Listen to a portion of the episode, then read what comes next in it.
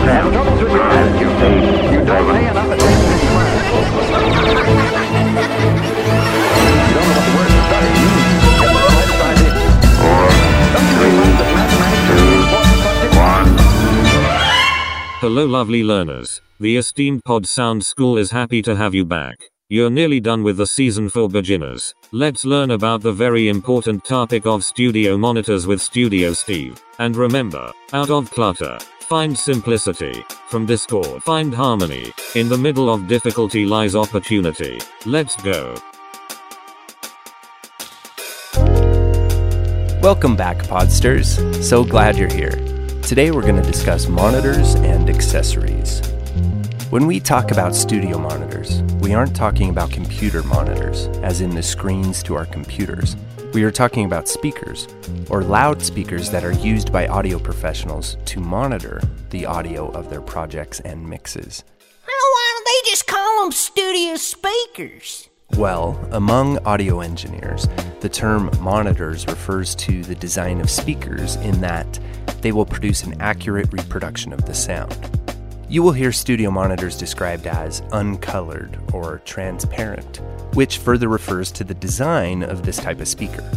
We want the most natural sound with an open and even range of frequencies so that we can hear everything that is happening in our recordings.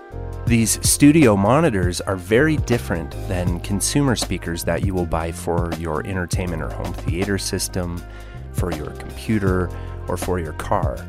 Consumer speakers are designed to emphasize certain frequencies over others, which in turn will make for an imbalanced mixing situation. So, for example, if you were to listen and mix your podcast through speakers designed for a home theater that have a boost in the low range to give you a more cinematic experience, you will naturally want to reduce the low end of your voices or the low end on the music, and this will leave your mixes thin and lacking in warmth. Another type of monitor that you'll be using for your podcast recording and mixing are headphones. During recording and mixing, you will use headphones to reference and control your levels and make adjustments to your mixes. You're also going to need headphones while recording because you will be muting your speakers so that the sound of the speakers don't get recorded into the microphone or cause feedback. The same naturalistic design of speakers is also the objective behind the construction of studio headphones. There are many great headphone companies on the market that have become very popular and are used constantly by the listeners of podcast. But these consumer headphones are built to emphasize certain frequencies over others. For example, the popular Beats headphones are built with an emphasis on bass and low end. It's wonderful to get a little more low end out of such small speakers, and it can make for a great listening experience. But for mixing, this is not preferred. Another example would be any of the various earbud options. The speakers in these headphones, by their size alone, will never be able to produce accurate bass representation. If you were to mix your projects using earbuds, you would have zero control over how the low end of your mixes turn out. When it comes to choosing speakers and headphones to reference and mix your projects on, it is crucial to choose studio or professional grade options to achieve good mixing results. This doesn't mean that you need to buy the most expensive monitors and headphones on the market. When you are shopping for monitors and headphones, you will get many different opinions on which are the best. This is really just a matter of taste. There are a few monitors that are industry standards that you will find in most recording studios, but I am of the strong opinion that really any studio monitor or any studio headphones will achieve great and comparable results. It's how you use the monitors that's important. That's important. That's important. So, let's talk about how to properly use your studio monitors. First things first, setting up your room and positioning your studio monitors. When you step into a professional recording studio and you see the delicious and intimidating selection of studio monitors on display, not only have those monitors been precisely placed where they are, specific to the dimensions of the control room and where the engineer will be sitting, but they have also been tuned to the room using an advanced type of gear called crossovers. For our home studios, we don't need to go to this extent to get a good setup happening. First, we need to look at our room and make the best placement options for where we place the speakers. This is another area where what we've learned about acoustics comes into play. When we are listening to our mixes through our speakers, we want to hear what is coming out of the speakers. We don't want to hear the reflections bouncing off of the walls. How crazy and precise you want to be here can make a big difference in your mixing experiences and your results. But for simple podcasts where we aren't really utilizing the panning spectrum and mixing together many tracks of audio, there is a lot more lenient on speaker setup. Most simply, what you want to think about is symmetry and balance. It's a good idea to set up your two speakers apart from each other directly in the middle of the room, against whatever wall you choose. If your room allows for it, check that the wall to the left of the speakers and that the wall to the right of the speakers are made of the same material. For example, try not to have the left speaker close to a window and the right speaker next to a sheetrock wall. This will give you an unbalanced mixing experience. Glass reflects sound at different frequencies than sheetrock, so your left ear will have a different experience than your right ear. For more information on setting up your speakers in your specific room, check out podsoundschool.com slash blog. So, we've picked a good symmetrical spot for our speakers and for our workstation. Now we need to adjust the speakers to where we are going to sit and listen from. Here we're talking about something called near field monitoring, which is really just a type of monitoring used when being close to our speakers. It's a way to achieve a nice, balanced mixing experience. The easiest way to do this is to imagine an invisible triangle. This triangle is even on all sides. The center of the left speaker is one point of the triangle. The center of the right speaker is another point of the triangle. And the center of your head is the last point of the triangle. If your speakers are closer together, then the triangle will be smaller and you will be closer to the speakers. If your speakers are farther apart, then the triangle will be bigger and you will have to sit farther away from the speakers. You can think of sitting in this position as the sweet spot for referencing your mixes. A fun way to get really precise with this is to pull out the tape measure and measure the distance between all three points. This is a common practice for assistant engineers in big studios when they are calibrating the recording session. Something to keep in mind here is also the height of the speakers in relation to your head. This is the primary purpose for speaker stands and for those audio production work desks to raise the speakers up to our head level while we are sitting.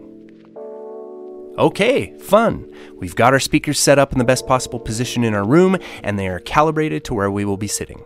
Now, the last thing we need to do is to tune our ears to our studio monitors. Wait a minute, what? Tune my ears. Yes, your ears. You remember I just mentioned that, in my opinion, any studio monitor will work just fine. Well, that is because of this practice tuning your ears to your monitors. This isn't as crazy as it sounds. Really, all you need to do is listen to your monitors a lot. Listen to your favorite music through them. Watch some Netflix through them. But the best practice is to select a production that you would most love your podcast to sound like. Make sure that it is top of the line and produced at the highest level of professionalism. Sit down in your near field triangle and really listen to this production many times over. Focus on the levels. How loud are the voices in relation to the music? Focus on the EQ. What do the voices sound like? Are they low and warm? Do they have a lot of high end? This is a process of familiarizing yourself with your speakers and what good professional audio sounds like through your specific setup. Okay, and before we finish up this episode, how about a few words on accessories?